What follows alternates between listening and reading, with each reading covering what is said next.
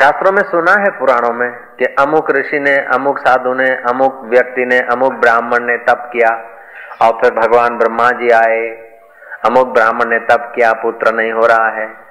और फिर आकाशवाणी हुई कि जा ब्राह्मण तुझे पुत्र हो जाएगा।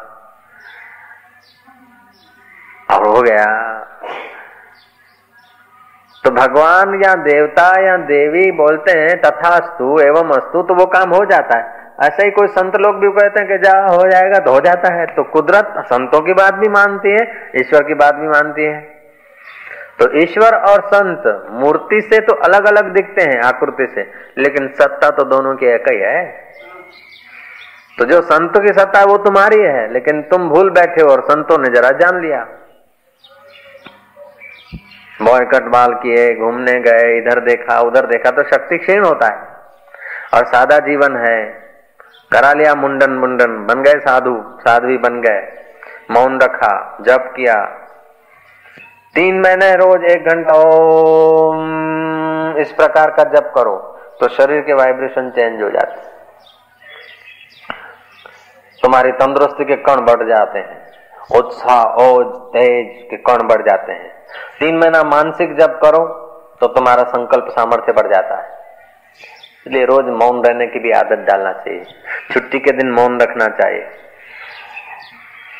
तो अब विचार आ गया तो मौन रख लिया। अब विचार आ गया, लड़ाई करने का तो संग, मौन छोड़ के लड़ाई कर लिया।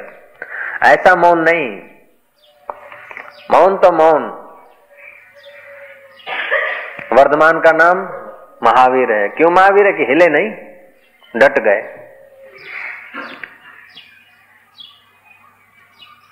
तो जिसकी तेलिया बुद्धि होती है, शुद्ध वस्त्र में तेल की बूंद दिखती है। मैले वस्त्र में नहीं दिखती है ऐसे ही शुद्ध हृदय में महापुरुषों के उपदेश की असर होती है। और जो मूर्ख लोग हैं, उनके आगे तो सारी ज़िंदगी ब्रह्मा जी खुद आके कथा करे तो भी मूर्ख तो मूर्ख ही रहेंगे। मूर्ख हृदय न चेत, यद्यपि गुरु मिले ही बिरंची सम। अरे ये जवानी है, या तो योग, या तो भोग। या तो भोग में बर्बाद करो, या तो योग में खर्च करके योगेश्वर बन जाओ। तुम्हारी मौज की बात। आज के नौजवान लड़के लड़कियों को जरा सा डांट सहने की ताकत नहीं। जरा सा अपना भला भला होता है, वो उस भले के रास्ते पे चलने की शक्ति नहीं। तो फिर घसीड़े जाते हैं। मुर्गी के बच्चे चाहिए। फ़िश उद्योग। मच्छी के बच्चे बढ़ाने के लिए गवर्नमेंट करोड़ों रुपए लोन देती है और खर्च करती है, मशीनें मंगवाती मुर्गी के बच्चों के लिए पोल्ट्रियाँ बढ़ाने के लिए गवर्नमेंट पैसे देती है। और मनुष्य के बच्चों को रोकने के लिए पैसे खर्च करती है। देखो मनुष्य के बच्चों की वैल्यू कितनी कम हो गई। है, कितना अपमान है मनुष्य के संतान का। मुर्गी का बच्चा चाहिए, बकरी का बच्चे की वैल्यू हो रही है। मच्छी के बच्चे की वैल्यू हो रही है। मुर्गी के बच्चे की वैल्यू हो रही है। मनुष्य के बच्चे की? वैल्यू नहीं। आज के मनुष्य ऐसा हो गया, बोलो। कीमत नहीं मनुष्य के बच्चों की। बहिर्मुख हो गया, चंचल हो गया, आवश्यकताएँ बढ़ा दी फ़ैशन बढ़ा दिया, फिर बच्चे बढ़ जाते तो माँ बाप को परेशानी, सरकार को परेशानी तो सरकार भी क्या करे? झक मारे और क्या करेगी सरकार बेचारे? मुर्गी का बच्चा चाहिए गवर्नमेंट को? मच्छी का बच्चा चाहिए? बढ़ाओ। लोन देगी सब्सिडी देगी। अब मनुष्य के बच्चे बढ़ाओ, देखो फिर लोन लो जरा। सब्सिडी लो।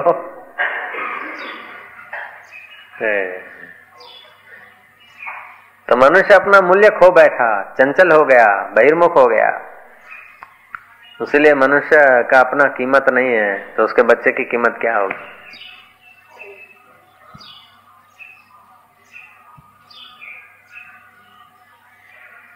आज दो बातें जान लेना कि तुम जैसा दृढ़ संकल्प करते हो, ऐसा हो बाजता है। एक माई थी विदेश में। उसने अपनी दृष्टि मात्र से स्थूल चीज़ें हटा लेती थी, एक जगह से दूसरी जगह कर लेती थी। अब मिसिंग अपने संकल्प मात्र से दूसरे को ऐसी प्रतीति करा देते थे। लेकिन ये दोनों भूले हुए थे, गलत रास्ते गई उनकी एनर्जी। अपनी इच्छा के अनुसार दूसरों को चलाना ये ठीक नहीं होता। इच्छा हट जाए और जो सत्य है वो प्रकट हो जाए, उसी में अपनी इच्छा शक्ति का खर्च हो। इच्छाओं को हटाने के लिए इच्छा शक्ति का खर्च किया जाए। ऐसे मेरे दिन कब आएँगे कि मेरे को कोई इच्छा न उठे? ऐसे मेरे दिन कब आएँगे कि मेरा कोई संकल्प न उठे? उसी में अपने संकल्प को यदि लगा देते तो तो ब्रह्मज्ञानी होके मुक्त हो जाते हैं। मिसिंग आदि। तो मन में अथा शक्ति है ये आज पहली बार सुना होगा तुमने सत्संग। आज का सत्संग तुमने पहली बार सुना है? हाँ। तो तुम्हारे अंदर अचिंत्य शक्ति है। कई माइया आती है कि हमारा पति ऐसा है, हमारा लड़का ऐसा है, वैसा है तो मैं बोल देता हूँ, पति को जब भोजन देती हो तो उसमें निहारो, पानी देती हो तो निहारो के दारू छोड़ देंगे, दारू छोड़ देंगे, मैं इलाज दे देता हूँ, और सफल हो जाते बच्चा सो जाए, उसको हाथ घुमाओ। तो पढ़ने लग जाएगा, पढ़ने लग जाएगा। और जो अच्छे आदमी हैं, उनकी नज़र पड़ती है तो हमारे शरीर के अंदर 1500 सफ़ेद कण बन जाते हैं, जो कि तंदुरुस्ती के रक्षक होते हैं। और गलत आदमी की नज़र पड़ती है तो एट ए टाइम हमारे रक्त में अनुपात हो जाता है इतना शीघ्र कि 1600 विजातीय कण बन जाते हैं। हम्म? कम हो जाते हैं। अच्छे आदमी की दृष्टि पड़ती है तो सफ़ेद रक्त के सफ़ेद कण 1500 बन जाते हैं। और हमारे शत्रु की यहाँ ईर्षक की नज़र पड़ती है तो हमारे शरीर में 1600 सफ़ेद कण कम हो जाते हैं। तो यही कारण है कि जब हमें सज्जन मिलता है तो हम तंदुरुस्ती महसूस करते हैं और खिलते हैं। और जब दुर्जन मिलता है तो हम खिन्न से हो जाते हैं। देखा नहीं उनकी दृष्टि मात्र से? एक आदमी आया था पाँच सात दिन पहले। हार्ट अटैक घबरा रहा था बेचारा, पत्नी के साथ आया था। मैं कहता तो चिंता मत कर, बड़ को फेरा फिर लेना, इतवार को आ जाना।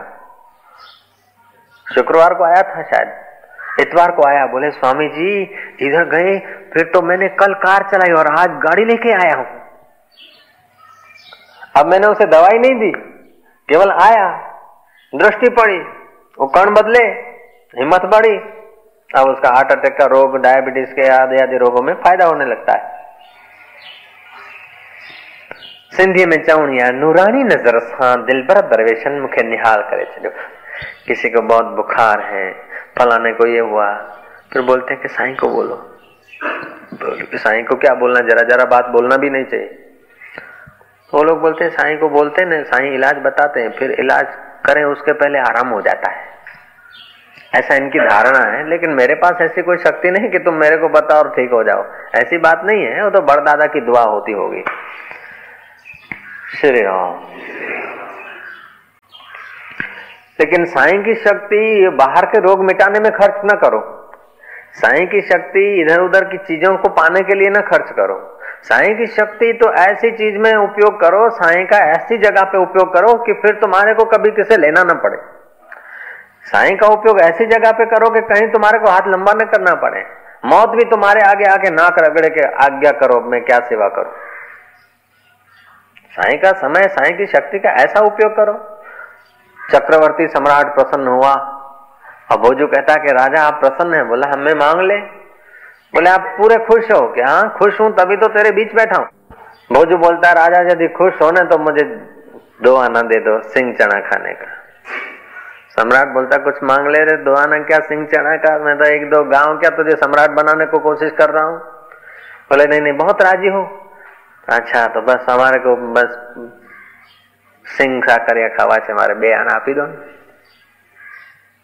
चक्रवर्ती राजी हुआ और उसे दुआना मांगता है बोलो ऐसे संतों का संग करके कि साई बुखार आ रहा है अरे बुखार तो वैद भी मिटा देगा बुखार तो सुत्ती फक्की से भी हट जाएगा बुखार की दवा तो सब बुखारों पर असर करता, मन का द्राक्ष। पचास ग्राम मन का द्राक्ष रात को भिगा दो, सुबह उबाल के उसके बीज निकाल दो। द्राक्ष खा लो, पानी पी लो, आसक्ति भी दूर हो जाएगी, नया ब्लड बनेगा, सफ़ेद कण बनेंगे और रक्त भी बनेगा। मस्तिष्क को ताकत आएगी, दिल को ताकत आएगी, प्रसन्नता होगी, बुखार चला जाएगा। अब जरा सा तो बुखार कि अनेक प्रकार के बुखार होते सब बुखारों पर मन का द्राक्ष काम दे देता कि बाप जी दम न थी जातो कि तीन अंजीर भिगा दो एक दिन पहले, दूसरे दिन उबालो, तीन अंजीर खा लो और उसका पानी जो है उबला हुआ पी लो, तीन चार महीना करो, दम चला जाएगा। डॉक्टरों के तो इलाज कर करके मर गए, दम नहीं जाता। अंजीर का प्रयोग करने से दम चला जाता है। ये तो छोटी छोटी चीज़ों का प्रयोग करने से चला जाता है। उसमें बापू के आशीर्वाद नहीं लेना है। बस वो तो बड़दादा कर देता है इतना तो दुआ बाकी थोड़ी सी मिट्टी ले जाओ बढ़ की तिलक लगा के रात को सो जाओ बाकी का काम वो करेगा थोड़ा थोड़ा जय जय तो साई का उपयोग क्या करेगा साई का उपयोग करे साई जब बैठे तो साई के आगे ध्यान में बैठे मन जहां जहां जाए वहां से मन को रोके के मार जवाय છે આમ કરવું છે હવે છેવટે શું ઓમ શાંતિ હરિઓમ તત્સત બીજું બધું ગપસપ મન જ્યાં જ્યાંનું જાય જ્યાં જ્યાં તાણે ખેંચે જ્યાં જ્યાં બચકા ભરતું હોય મન આમ તેમ તેમ કે હવે રહે ને છાનું બે જન ઓમ આહા परमात्मा मुझे डुबा दे ऐसे मेरे दिन कब आएंगे कि मैं ध्यान में डूबा रहूंगा ऐसे मेरे कब दिन आएंगे कि खुली आंख मुझे ब्रह्मानंद भासेगा ऐसे मेरे दिन कब आएंगे कि मेरा जीवत्व हटकर मैं शिव स्वरूप का अनुभव करूंगा ऐसे मेरे दिन कब आएंगे कि मेरी नजर पड़ने से हजारों लोगों के पाप नाश हो जाए ऐसा सोचो कि बस साई बात करे, साई दस दे सिर दर्द है, बुखार है। नहीं, संतों के पास आके जो रोते हैं, चिल्लाते हैं, उनका रोना चालू ही रहता है। खुश रहना चाहिए, निर्भय रहना चाहिए, प्रसन्न। अब दर्शन किया, अब गया दुख। गुरु जी का दर्शन किया, फिर दुख आएगा, मैं दुख चला गया। ऐसा सोचते तो उनका दुख चला भी जाता। है पवित्र भूमि में तुम जैसा सोचते हो हो जाता। है गई चिंता तो जाती है कि क्या अपने साथ बातचीत नहीं किया यार आज का फेरा फालतू गया तो फालतू गया કે નહીં ગમે તેમ બાપુ બોલ્યા કે ના બોલ્યા પણ દર્શન થયા ને કે આજનો દાડો સફળ આપણો जाएगा तो सफल ही सफल क्योंकि तुम सत्य संकल्प तुम जैसा सोचते हो ऐसी शक्ति मिलती तुम जैसा बिलब लगाते हो ऐसा प्रकाश होता है तुम पंखा लगाओ तो हवा देगा ट्यूब लगाओ तो प्रकाश देगा, फ्रिज लगाओ तो बर्फ़ देगा, माइक लगाओ तो आवाज़ देगा। तो पवित्र जगह एनर्जी मात्र है। तो तुम जैसा जैसा फिट करते हो, साधन ऐसा ऐसा हो बाजता है। कि साईं तो देखो, हमारे को तो कुछ बोलते नहीं, इसके तरफ़ निहारते हैं हमारे तो नहीं है। तो तुमको ऐसा हो भासेगा संत के हृदय में तो ऐसा नहीं होता। कि चलो ये अच्छा आदमी है, एक बुरा है, इसके तरफ़ निहारू, इधर न निहारू, ऐसा नहीं होता। लेकिन जैसी तुम धारणा मान लेते हो, जैसी संकल्प कर लेते हो, अपने संकल्प से दुख बना लो, अपने संकल्प से चिंता बना लो। तुम यदि सही अर्थ लगाते हो तो खुशियों के खजाने खुल जाते हैं। तुम यदि गलत अर्थ लेते हो तो परेशानियों के पैगाम सुनाई पड़ते हैं भीतर से। नानक देव ने बहुत अनुभव के बाद कहा होगा, ये बात मैं बार बार दोहराता हूँ। क्योंकि महापुरुषों ने पूरा जीवन दाव पे लगा दिया। बाद में जो उन्हें अनुभव हुए, भले दो वचन है, लेकिन वो बड़ा सार है। नानक देव बोलते हैं, करणी आपो अपनी के नेड़े के दूर। अपनी विचार करने से हम भगवान और संतों के नजीक अपने को महसूस करते हैं। और अपने ही उल्टे विचारों से, उल्टे कामों से हम भगवान और संतों से अपने को दूर महसूस करते हैं। संत तुम्हें दूर भी नहीं धकेलते, नजीक भी नहीं लाते। जय जय। लेकिन तुम अपने ही विचारों से नजीक महसूस करते हो और अपने ही विपरीत विचारों से अपने को दूर महसूस करते हो। तो जब विचारों से ही तुम नजीक दूर हो सकते हो तो दूर के विचार करना ही क्यों? विचारों से सुख दुख होता है तो दुख के विचार करना ही क्यों? एक मुल्ला जी थे, निजानंद के साथ गए। निजानंद निज के बात को रहस्य को जानने वाला संत और मुल्ला जी, लालबू, जक्कड़ और निजानंद दोनों की दोस्ती हो गई। गए यात्रा को। महाराज निजानंद निजानंद ने तो नारायण हरि करा ब्राह्मण वास में कोई माई लाई, दाल, भात ला दो निजानंद ने बोला, खाओ, बोले, हम तो मियाँ भाई, अपने वालों का खाएँगे। अपने वाले थे नहीं। जिसको अपने वाले नहीं देखते, उसको तो फिर क्या खाना? थे तो मनुष्य ब्राह्मण, लेकिन मुसलमान ने सोचा कि लाल जकड़ की अपने वाले नहीं है। निजानंद ने तो लगे, भोग मिटे, रोग खा लिया। तुम्बा बुम्बा धो के लेट गए। उसको लगी भूख। महाराज रात के दस हुए, साढ़े दस हुए, ग्यारह हुए, बारह हुए, आखिर लालबू जक्कड़ भी साधु था छोटा मोटा उसने कहा कि अब अपने वाले तो कोई है नहीं, साले काफर। यहाँ भूखे मरते हैं। चलो, अपनी घोटो नशा हो अपनी बनाओ कड़ी खिचड़ी। तो मन ही मन से लकड़ी चून के लाया, बेसन लाया, मिर्ची लाया, ये लाया, वो लाया, कड़ी और खिचड़ी बनाई। मोटेरा की कड़ी जिसने खाई हो, उसको पता होता है कि मोटेरा की कड़ी खिचड़ी कैसी होती है। लालबू झक्कड़ को बनाने नहीं आया, हरी मिर्च डाल दी ज़्यादा। मन की खिचड़ी बनाई, मन की कड़ी बनाई और मन से ही खा रहा है। हाँ सिसारे भर रहा है, सिटियों पे उठे निजानंद जाके बोले, रात्रि के बारह बजे, क्या बात है? कोई बिच्छू काटा, कोई सांप काटा? बोले, सांप बिच्छू नहीं काटा, मिर्च काट रही है। ने, कैसे? गुरु भाई, कैसे काटी मिर्च? बोले कड़ी बनाई थी और उसमें हरी मिर्च ज़्यादा छोड़ दी जा रहा था। बर्तन बर्तन तो है नहीं, आटा सीधा है। बोले, मन की बनाई। निजानंद बहुत हंसे। बोले, पागल, मन का खाना तो फिर तेल का क्या लाना? देसी घी के लड्डू बनाना और दे धनाधन खाना। मन का ही खाना है तो कढ़ी बनाना ही क्यों?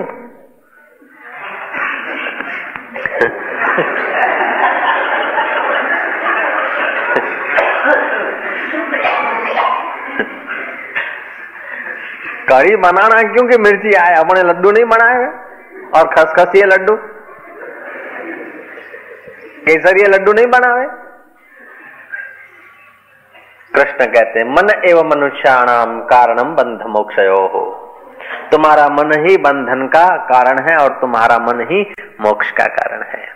जब जैसा मन में चिंतन करते हो, ऐसा तुम्हारा जीवन हो जाता है। तो तुम चिंतन, सुहावना क्यों नहीं करते हो? तुम तेजस्वी चिंतन क्यों नहीं करते हो कि सारे चिंतनों से पार हो जाओ? एक लड़के के ऊपर किसी सेठ ने विश्वास रखा था। नाम नहीं लूँगा। उस लड़के का रिश्तेदार बैठा है। उसीलिए बोलता हूँ। वो नहीं होता तो नहीं बोलता। सेठ ने विश्वास करा और वो लड़का बेचारा वैसे तो अच्छा था, लेकिन किसी चक्कर में आ गया और वो सट्टे में उतर पड़ा। तो सेठ की रकम लगाता जा, लगाता जाए। और पगार तो आठ सौ, नौ सौ, साढ़े नौ सौ। रकम लगाते लगाते पचास हज़ार रुपया सेठ के गायब कर दिए। क्या घबराया? सेठ ने तो विश्वास रखा। घबराया घबराया। गया किसी संत के पास कि बापू मारो चाहे तारो, दया करो। बापू ने कहा अच्छा बैठ। दोपहर को आया, बापू ने अखा दिन उसको सेका। फिर थोड़ा समझाया कि गलती तो बहुत किया अच्छा अब तू जा। जो भी तूने किया है, गलती जाके सेठ को बता दे। जा, कुछ नहीं होगा। और वो गया, सेठ को बताया, सेठ ने कहा अच्छा तू चिंता मत कर, तेरी पत्नी को बोला। उसकी पत्नी को भय था कि अब क्या होगा मेरे पति का। उसकी पत्नी को बोला, तू चिंता मत कर, राखड़ी बाँध दे मेरे को। मैं तेरा भाई हूँ। तेरा भाई हुआ तो मेरा बने भी हो गया तो मैं अब बहन का कैसे बिगाड़ूँगा? पचास हज़ार रुपया जता कर दिया सेठ। ये भी तो संकल्प है और अच्छी जगह पे आ गया गुरु जी के पास, और गुरु गुरु जी ने आशीर्वाद दे दिया, जा, सेठ, कुछ नहीं करेगा। जा। तो सेठ ने कुछ नहीं करा। सिद्धपुर में वो आया था लड़का। दिशा का था। जय जय। यदि वो जाता कहीं और, जाता रेलवे ट्रेन के नीचे, जाता धतूरा पी लेता, दारू पी लेता, और कुछ कर लेता, नहीं तो और पैसे लेके कर्जा चुकाने के लिए और कुछ गड़बड़ करता। तो अच्छी जगह पे जाने से किए हुए बुरे काम भी माफ़ हो जाते। और बुरी जगह पे जाने से किए हुए अच्छे काम भी नाश हो जाते हैं। हाँ। रुखी हो चाहे सुखी हो। लेकिन तुम्हारी वृत्ति जितनी शुभ पैदा होती है, उतना तुम्हारा कल्याण होता है दूसरे का भी होता है। इसलिए अपने संकल्प के द्वारा किसी का बुरा न सोचो, बुरा न कहो, बुरा न सुनो। ये तुम्हारी रक्षा करता है। अपने लिए भी ऐसा मत सोचो कि मेरे को गाड़ी कब होगी, मेरी शादी कब होगी। वो तो प्रारंभ से जब होना है, होगा। लफड़े करोगे तो भी शादी होगी, नहीं करोगे तो भी शादी हो जाएगी। जा, श्री राम। ऐसा सोचो कि मैं कब साधना करूँगा, मैं साध्वी कब बन जाऊँगी। मुझे जगत सपने जैसा कब लगेगा? मुझे मान अपमान की चोट की असर कब हट जाएगी? मैं अपने शरीर का और बालों का मोह कब हटाऊँगा? मैं फ़ैशन वाले नश्वर जीवन से कब सादगी और पवित्र जीवन गुजारूँगा? जब संकल्प करने तो ऐसा करो।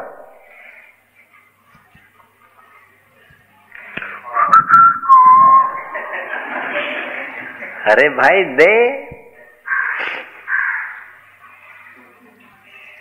तुम्हारे हाथ की बाजी है कि विरंदा विरंदा घर तुरमाम विरंदा।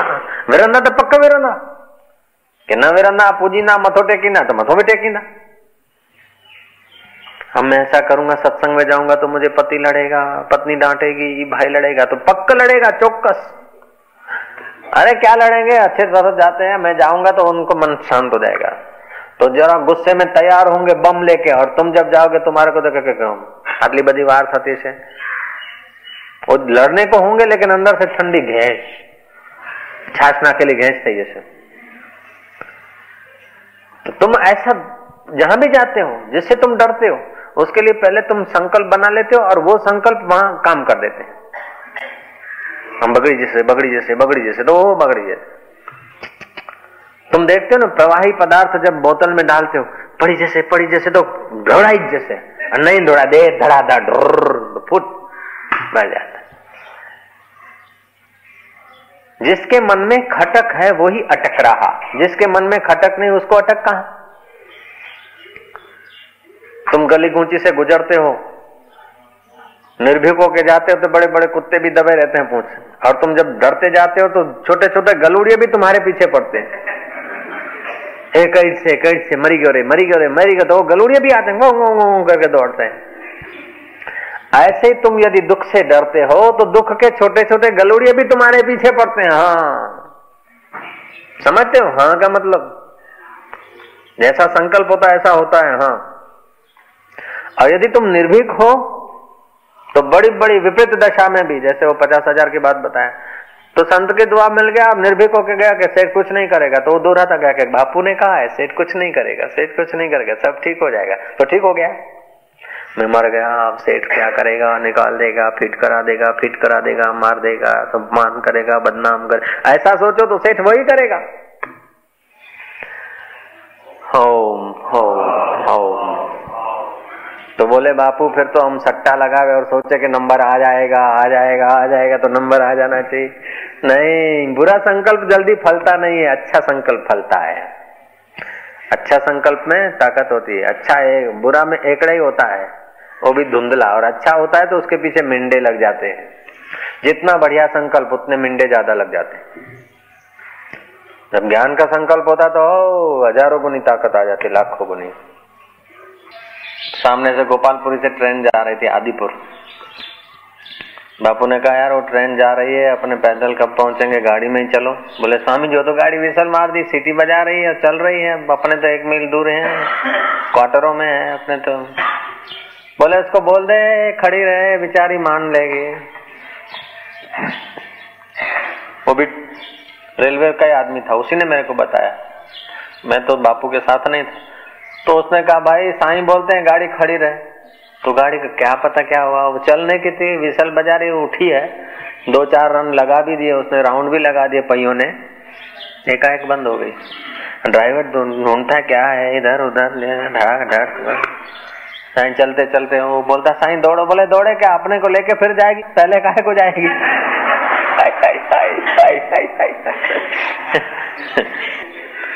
अपने को उठा के फिर जाएगी। गए स्टेशन पे। बोले साईं चलो। बोले, यार टिकट तो ले आ। ऐसे कैसे चले? बोले साईं टिकट विकट हम टिकट नहीं। बोले टिकट ले आ। और टिकट ले आया। साईं की फ़र्स्ट क्लास खुद तो वो था ही रेलवे का। आके स्वामी जी के पास बैठ गया फ़र्स्ट क्लास बोले तू बैठ गया सेठ का बेटा हो गया उसको जाके गाड़ी को बोलो चले। नहीं तो टिकट अपनी फालतू जाएगी। करमंडल में से पानी दिया बापू ने। बोले ड्राइवर को दो। ड्राइवर को बोलो कोई नुकसान नहीं है। हरिओम तत्सत ऐसा करके तीन बार छाट दो। और फिर गाड़ी को बोलो भाई चल। तो चलेगी। बाकी का रिपेयरिंग रिपेयरिंग करने की ज़रूरत नहीं है। रिपेयरिंग करेगा तो अपने को बैठा रहना पड़ेगा। यार और पानी छाट दिया गाड़ी को बोला चल। तो चले। ऐसे महापुरुषों को लोगों ने पहचाना नहीं, मैसिंग जैसों को तो दुनिया जान लेती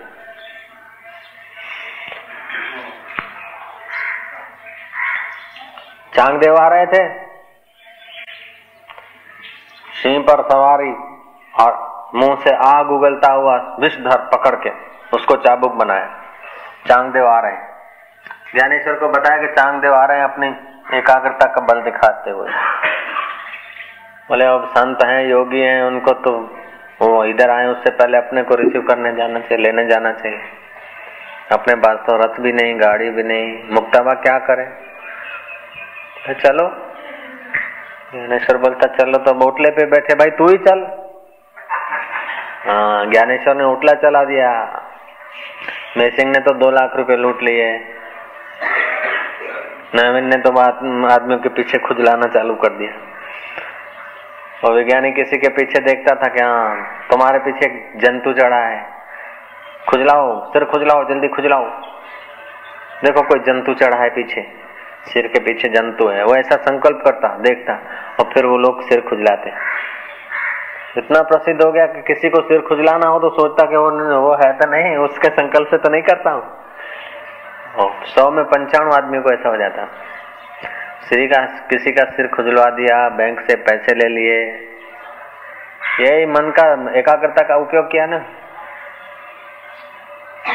ज्ञानी लोग एकाग्रता का उपयोग इसी बात में नहीं करते, उनके लिए तो खेल हो जाता है विनोद। गाड़ी को रोक दिया, कभी विनोद हो गया। रोकने, दिखाने के लिए नहीं कि मैं बड़ा आदमी हूँ। दो ही तो आदमी थे, कहीं भीड़ के बीच थोड़ी देखा। और तो मेघ को नज़र डालते भाई, दे तो देने लग जाता भाई, रुक जा तो रुक जाता है। ऐसे होते ज्ञानियों का तो क्या? फिर भी वो ज्ञान का फल नहीं है, वो तो उनके एकाग्रता का फल है। ज्ञानी तो बहुत ऊँची चीज़ होता है। ज्ञानी का विनोद होता है। विनोद मात्र। ज्ञानी जो विनोद में बड़बड़ा देगा, वो सच हो जाएगा। और अज्ञानी को तो एकाग्रता करनी पड़ेगी यूँ फिर भी साठ टका सितर टका अस्सी टका पंचासी टका ऐसा हो टक्कावारी होती है। ज्ञानी जो ऐसे बोल देगा हो जाएगा जहाँ सेठ नहीं लड़ेगा। तो पचास हज़ार जिस सेठ के हो गए और वो बोलता चिंता मत करो बैठे रहो। हाँ तुम्हारी पत्नी मेरी बहन है। राखड़ी बंधवा लेता हूँ। वो रोती है उसको बोलो रोवे नहीं चिंता नहीं करे। आ जा तू मेरी बहन है राखड़ी बाँध। तेरे पति को मैं कुछ नहीं करूँगा। हम्म, ऐसा भी कर लेते हैं बोलो।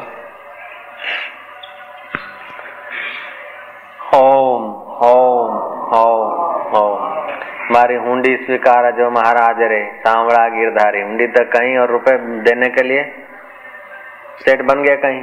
ऐसा भी तो होता है ना।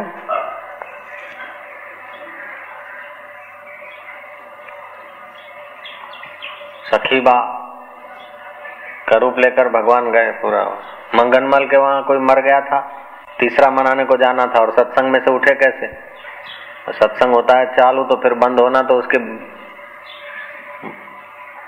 कोई लिमिट थोड़ी होती कि पाँच पाँच बजे शुरू हुआ था, उसको साढ़े पाँच बजे बैसने में जाना था। वो मंगन में नहीं है लंबा लंबा इधर बढ़ के आगे सेवा करता है, बूढ़ा काका। उसको बैसने में जाना था। अब सत्संग से कैसे उठे? मोटेरा का सत्संग में से उठे तो साईं तो उठा, बैठा देंगे। मन ही मन करता है कि, साईं, दया करना, उठा, उधर जाना है, मेरी साली मर गई है, तीसरा दिन है, साढ़े पाँच बजे, अब इधर ही साढ़े पाँच बज रहे हैं। अब तुम जानो तुम्हारा काम जाने। ऐसा करके वो आठ बजे तक, साढ़े सात, आठ बजे तक सत्संग सुनता रहा। फिर नदी पार के, पार करके गया घर।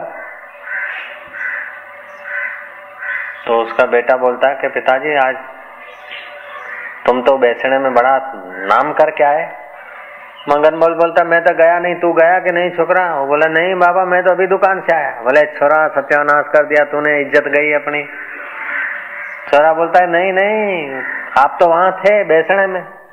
लोग मुझे बोलते, तेरा बाप तो बड़ा सत्संग सुना के गया सबको चकित कर दिया। मंगनमल बोलता है, ऐसा नहीं, मैं तो अभी कथा में से आ रहा हूँ। गंगाराम से पूछ के, देखो पोकरदास से पूछ के, देखो, हम तो साथ में नदी में से आए। लड़का बोलता, नहीं, वो वेवाई लोग जो हैं आपकी बहुत तारीफ़ कर रहे तो गए वेवाई के घर, जहाँ साली दिया मर गई थी साली वहाँ। मगनमल बोलता है भाई, माफ़ करना, मेरा लड़का के सहारे में रहा, लड़का मेरे आश्रय रहा। मैं सत्संग में था, देरी हो गई, आया नहीं। माफ़ कर देना बेसने में नहीं आया, अभी आ जाता हूँ। वो बोला, क्या मज़ाक करते हो? साढ़े पाँच बजे फिर तुम आ गए थे और हम लोग रो रहे थे तो तुमने आश्वासन दिया और सत्संग ऐसा बताया कि हमारे कपाट खुल गए। सारे पड़ोसी, अड़ोसी सब खुशियाँ मना रहे कि आज मंगनमल को क्या हो गया? मंगनमल सोचता कि माँ, ही सचो कि हूँ सचो। मैं तो इधर ईवरी छा थो वो पोकर दास से पूछता, यार, मैं तो तेरे साथ था। वो बोले हाँ। हे, मंगनमल के आँखों में आँसू आ गए कि वाह भगवान, मेरी लाज रखने के लिए तू मंगनमल भी बन सकता है। ऐसे योगी, ऐसे संत तो भारत में पड़े हैं, साधक लोग तो पता ही नहीं उनका। मंगनमल ज़िंदा है अभी तो। ऐसा उसके जीवन में हुआ था। और भगवान ने सखुबा का रूप ले लिया था। भक्तमाल में आता है कि एक भक्त ध्यान भजन करते करते, वो नाई था। कीर्तन करते करते करते करते तन्मय हो गया। सुबह उसको कीर्तन का रंग लगा था, जैसे ये माई को रंग लगा। बैठा रहा। तो रोज दाढ़ी उतारने जाता था राजा की प्रभात में। फिर राजा स्नान करता था। और उसको तो देर हो गई कीर्तन में। फिर वो अपना पेटी बेटी संभाला, पहुँचते पहुँचते नौ बज गए। रोज सूर्योदय के समय आता साढ़े छह बजे, आज नौ बजे आया। राजा का देखता है कि बिल्कुल तैयार है। बोलता है कि महाराज, माफ़ करना, मैं भजन में था, देव। बोले जा जा आज तो तेरे बहुत सुंदर सुंदर हाथ थे यार। जरे मज़े से दाढ़ी उतार के गया, आज तो तू दस मिनट और जल्दी आया था। तो बोलता है, नहीं राजा साहब, मैं देर से आया। ढोर बाज़ार वाला, ढोर बुदन। श्री राम कि मैं तो देर से आया। बोले, देर से नहीं, तू तो यार दस मिनट सवेरे आया। नहीं सोचता करे मेरी लाज रखने के लिए तू हजाम भी बन सकता है। अब मैं हजामत नहीं छोड़ता हूँ। तू मेरी लाज रखने के लिए हजाम भी बन सकता है और मैं अभी तक हजामत का धंधा नहीं छोड़ता हूँ। ये जगत की खुशामत करना हजामत तो है और क्या है? बाहर के राजाओं को खुश करना ही तो हजामत है और क्या है? मैं ऐसे ही करता रहा, छोड़ दिया। सेना नाई ने, दाढ़ी उतारने का काम। उसकी तो बात बन गई, लेकिन मज़ा तब है कि तुम उसको जान के अपना जीवन भी ऐसा बना लो। वो तो तर गए, लेकिन उनकी बात सुनकर यदि हम तरने को तैयार हुए तो ठीक है।